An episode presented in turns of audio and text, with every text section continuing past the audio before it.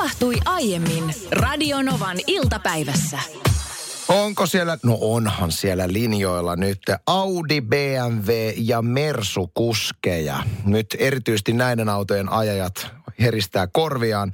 Helsingin Sanomat kirjoittaa uudesta tutkimuksesta, jonka mukaan riidanhaluiset ja itsekkäät miehet suosivat Audin, BMWn ja Mersun kaltaisia statusautoja. Ei yllätä. Helsingin yliopiston keskiviikkona julkaisema tutkimus kertoo tosiaan, että itsekeskeiset miehet, jotka ovat riidanhaluisia, omapäisiä, epäsympaattisia ja epäempaattisia, onpas muuten lista, omistavat huomattavasti muita useammin Audin, BMWn tai Mercedes-Benzin kaltaisen status auton.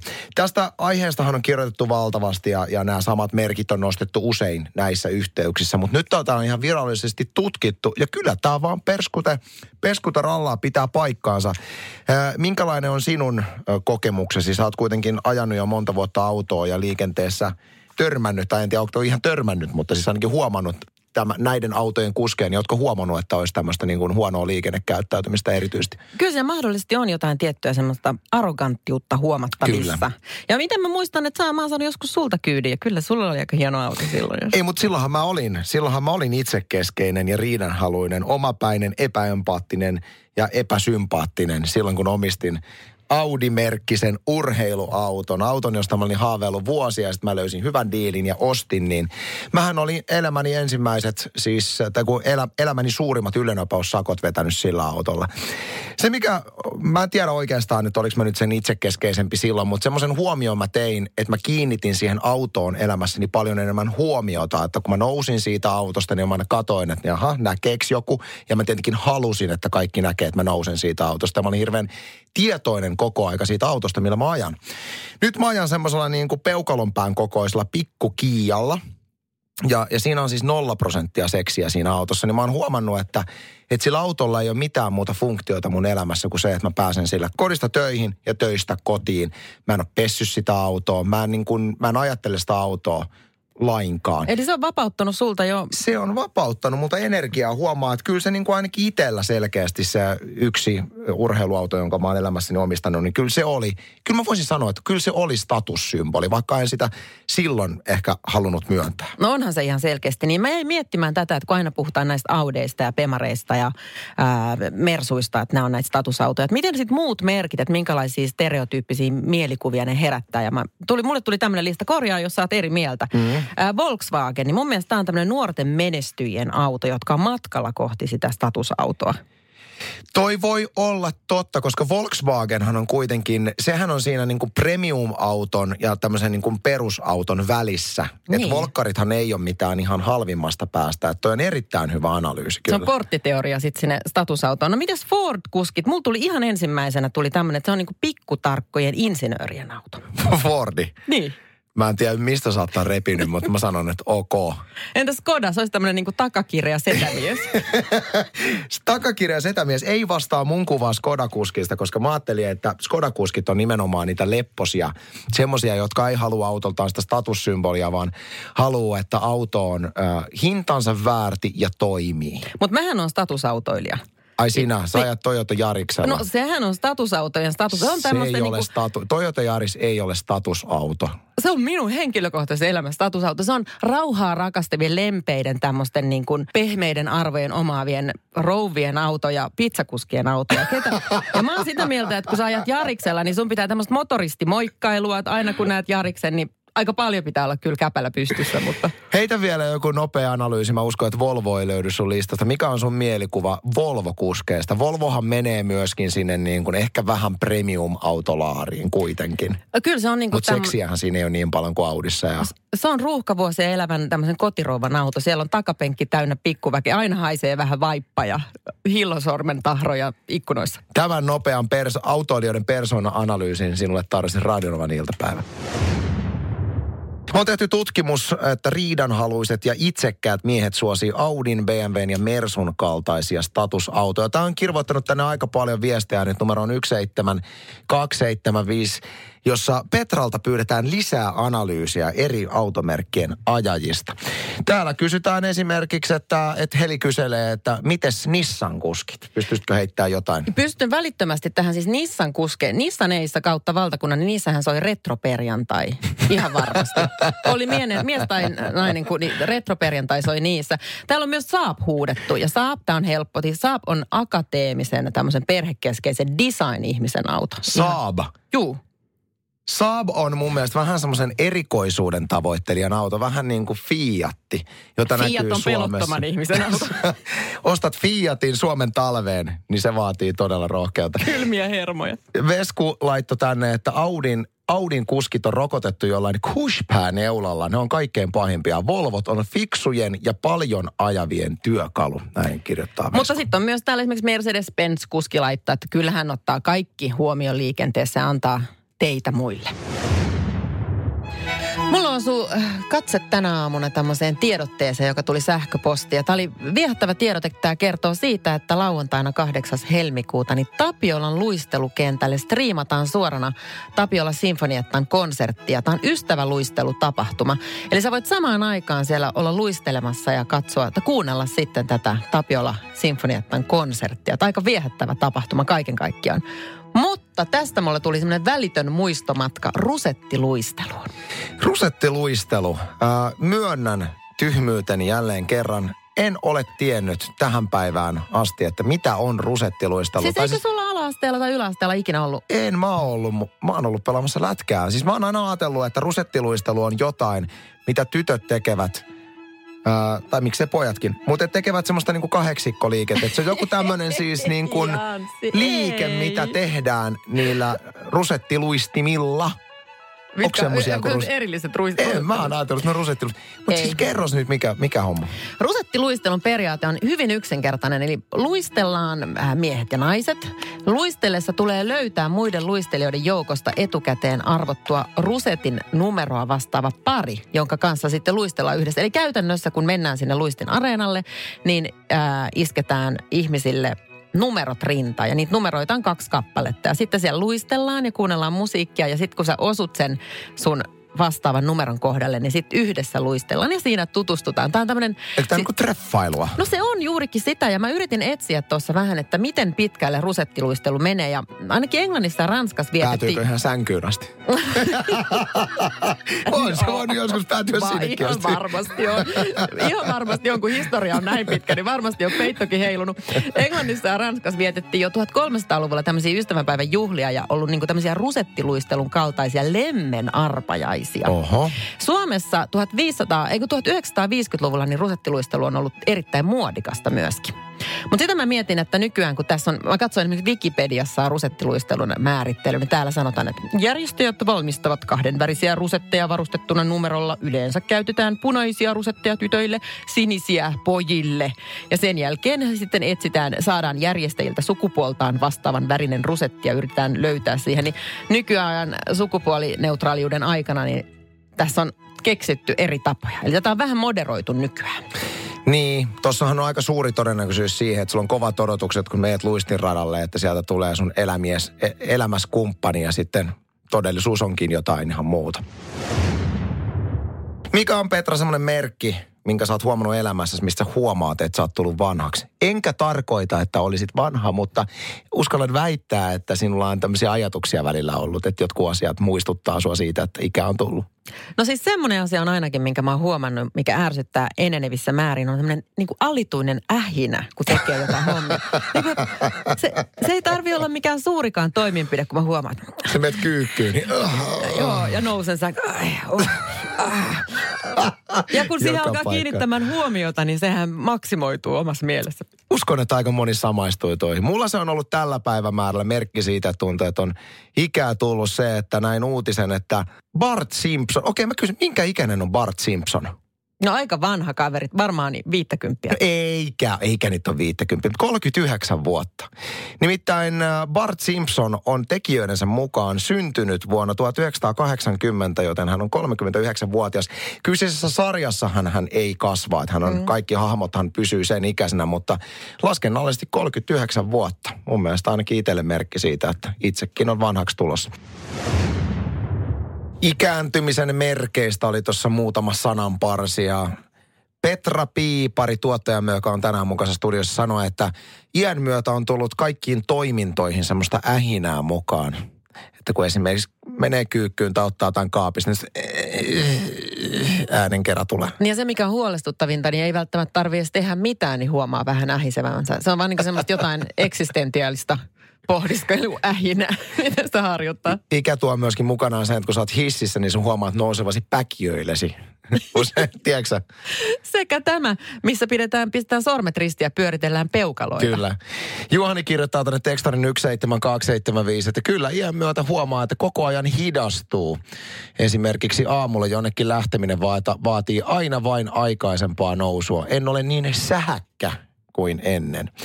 Samoin myöskin se, että sä joudut menemään kymmenen kertaa takaisin, kun sä unohdat asiat. Ja kun menet hakemaan jotain, niin sä unohdat sen, mikä sulla oli kädessä. Ja se on semmoinen, jos joku seuraisi kärpäs objektiivista sitä, kun mäkin esimerkiksi lähden kotota, niin se on ihan päätöntä touhua. Mulla toi on muuttunut sen myötä, kun tuli lapsia, niin tuntuu, että mun entuudestaan huono muisti on vaan huonontunut. Itse omistan kaksi koiraa ja voin sanoa, että onhan se koiran omistaminen mukavaa homma. Onko teillä Petra ollut ikinä koiria tai eläimiä ylipäätään? Mulla ei ole ikinä aikuisia ollut lemmikkiä, mutta kun olin pieni, niin meillä oli kenneli, siis oli enemmän kuin... Schäfereitä? Se tuli koulusta, Oho. niin kuului aina tämmöinen kun ne juoksi kaikki mua tervehtimään. Se oli hieno. All right. En tiedä, samaistuuko tähän fiilikseen kukaan muu lemmikin omistaja, mutta ei ainakaan minun mielestä aina se koirien ulosvienti on mitään hirveän kivaa. Välillä esimerkiksi työpäivän jälkeen, kun kello 18 loppuu lähetys, olisi kiva vaan olla himassa eikä lähteä esimerkiksi räntäsateessa ulkoiluttamaan niitä koiria. Seattleissa, Jenkeissä on aika mielenkiintoinen musta Labradorin noute ja sen nimi on Doggo. Ja tuota, tämä kyseinen koira, itse asiassa korjaan tämän Eclipse on tämän koiran nimi. Ja hänellä on aika mielenkiintoinen tapa, hän nimittäin joka ikinen päivä matkustaa omatoimisesti omasta kodistaan bussilla suht lähellä sijaitsevaan koirapuistoon, käy siellä leikkimässä omatoimisesti pari tuntia, hyppää bussiin ja tulee takaisin kotiin. Tämmöisen koiran mä haluaisin.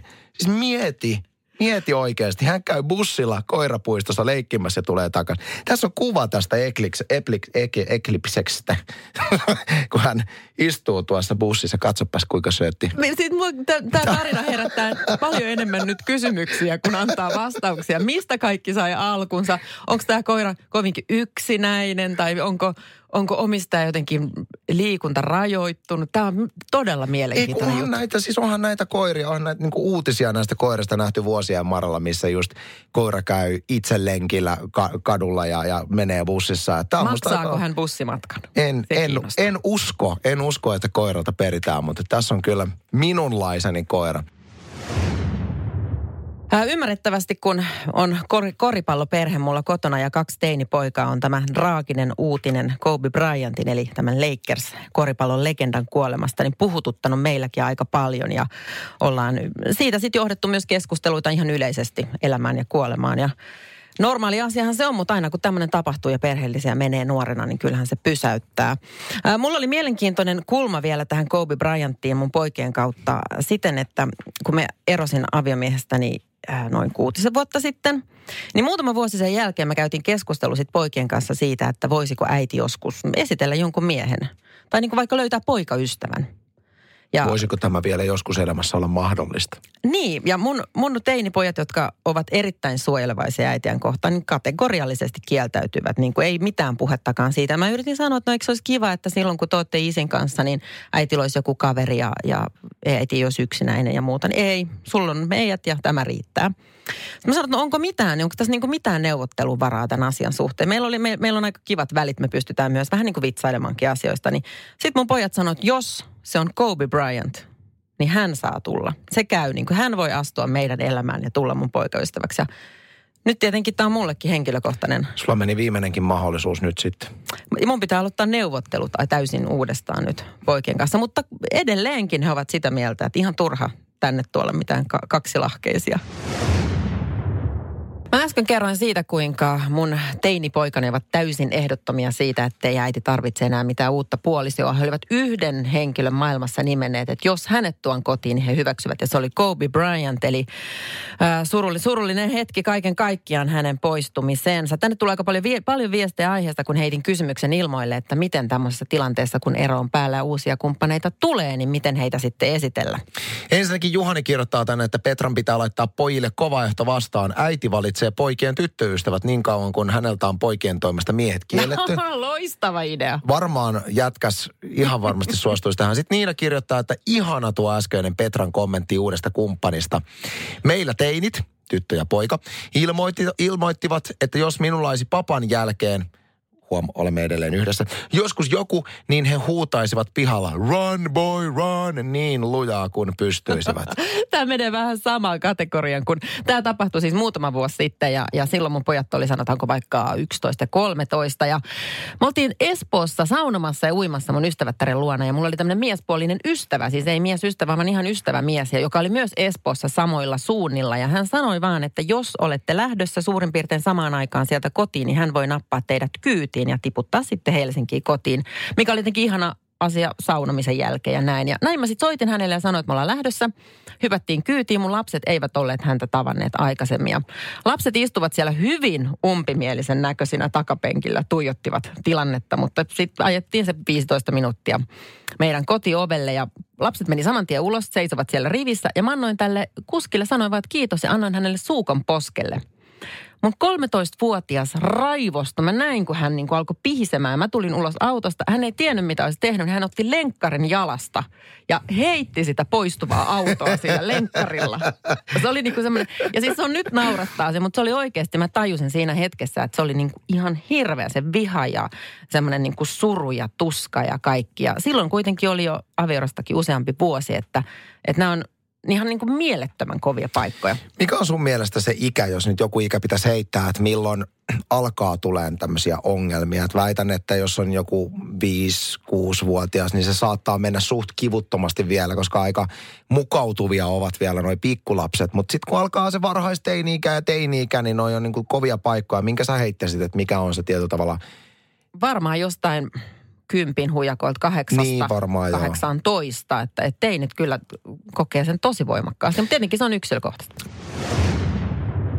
Se on, se on mielenkiintoinen hetki, kun on tullut ero ja sitten löytyy uusi kumppani ja sitten kun tähän kuvioon kuuluu lapsia, niin näiden lasten suhtautuminen tähän uuteen kumppaniin. Se kerroit oman tarinansa aikaisemmin, mutta että keho, kehotettiin myöskin meidän kuuntelijoita tuossa aikaisemmin, että voi laittaa niitä omia kokemuksia tänne tekstarille, jos sellaisia on. 17275 ja kyllähän tänne on näitä tullut ja nyt otetaan näiden viestien saldoa. No esimerkiksi Kipa kirjoittaa näin, siis tähän liittyy tietenkin se vielä, että mun teini-ikäiset pojat sanovat, että ainoa mies, jonka he hyväksyvät, olisivat, olisi Kobe Bryant. Ja Kipa kirjoittaakin näin, että oltiin katsomassa Kobea ja LA Lakersia NBA-finaaleissa Bostonissa ja heillä on myös itketty ja puhuttu tästä asiasta. Että tuntuu siltä, kun paraskin tuttu kuolisi. Mutta se varsinainen aihe oli se, että heillä ei erota, mutta hypoteettinen kysymys hypoteettisesti vastaisin, että lapset hyväksyvät kyllä vanhempiensa päätökset mukisematta, ovat sen verran kypsiä jo. Nimimerkki vieläkin yksin kirjoittaa. Minun kymmenenvuotias poikani seisoi kädet puuskassa, silmät palaen ja sanoi, jos tänne jonkun tuot, niin kyllä äkkiä lähtee. Hän on nyt 30 vuotta.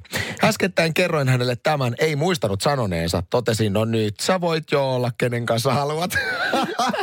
Tämä on muuten hyvä kulma, koska mehän vähän mietittiin sitä, että mikä on se pahin ikä. Ja täällä esimerkiksi Tani kommentoi, että tyttölapsilla alkaa ne Anssin puhumat vaikeat hetket tämän asian tiimoilta. Viisivuotiaana jatkuu noin plus 40 ikävuoteen. Eli siinä ollaan aika tiukoilla pitkän aikaa. Heidi kirjoittaa, että itse olin juuri täyttänyt 16, kun isä ja äitini erosivat. Isä Isalla oli uusi suhde vireillä muutama kuukausi tämän jälkeen ja ilmoitin heti, etten suostu tapaamaan tätä naista ennen kuin he ovat olleet vähintään kolme kuukautta yhdessä. En halunnut mitään kevyitä säätöjä nähdä, saatiko tutustua heihin. Yritin kuitenkin olla viimeiseen asti ymmärtäväinen ja nykyään isäni on ollut saman naisen kanssa jo neljä vuotta yhdessä, kaksi niistä naimisissa. Niin mä luulen, että tähän on aika hyvä nyrkkisääntö se, että kunnioittaa kaikkia osapuolia, niin ex-kumppania kuin niitä lapsia, kuinka, kuin sitten myöskin tätä uutta kumppania ja niin kuin tavallaan yrittää löytää sen oikean tavan, joka sopii näille kaikille, ilman että kenenkään sydän särkyy yhtään sen enempää kuin se jo tilanteessa on särkynyt. Täytyy tähän Heidin viestiin vielä äh, niin lisätä semmoinen, että kun hän, hän, hän itse on aikoinaan äärimmäisen järkevästi suhtautunut ja, ja ymmärtävästi, noihan sitä tavallaan pitäisikin suhtautua, mutta eihän lapsi tai nuori – pysty usein ajattelemaan niin kuin rationaalisesti, vaan, vaan se tulee ensin se tunne.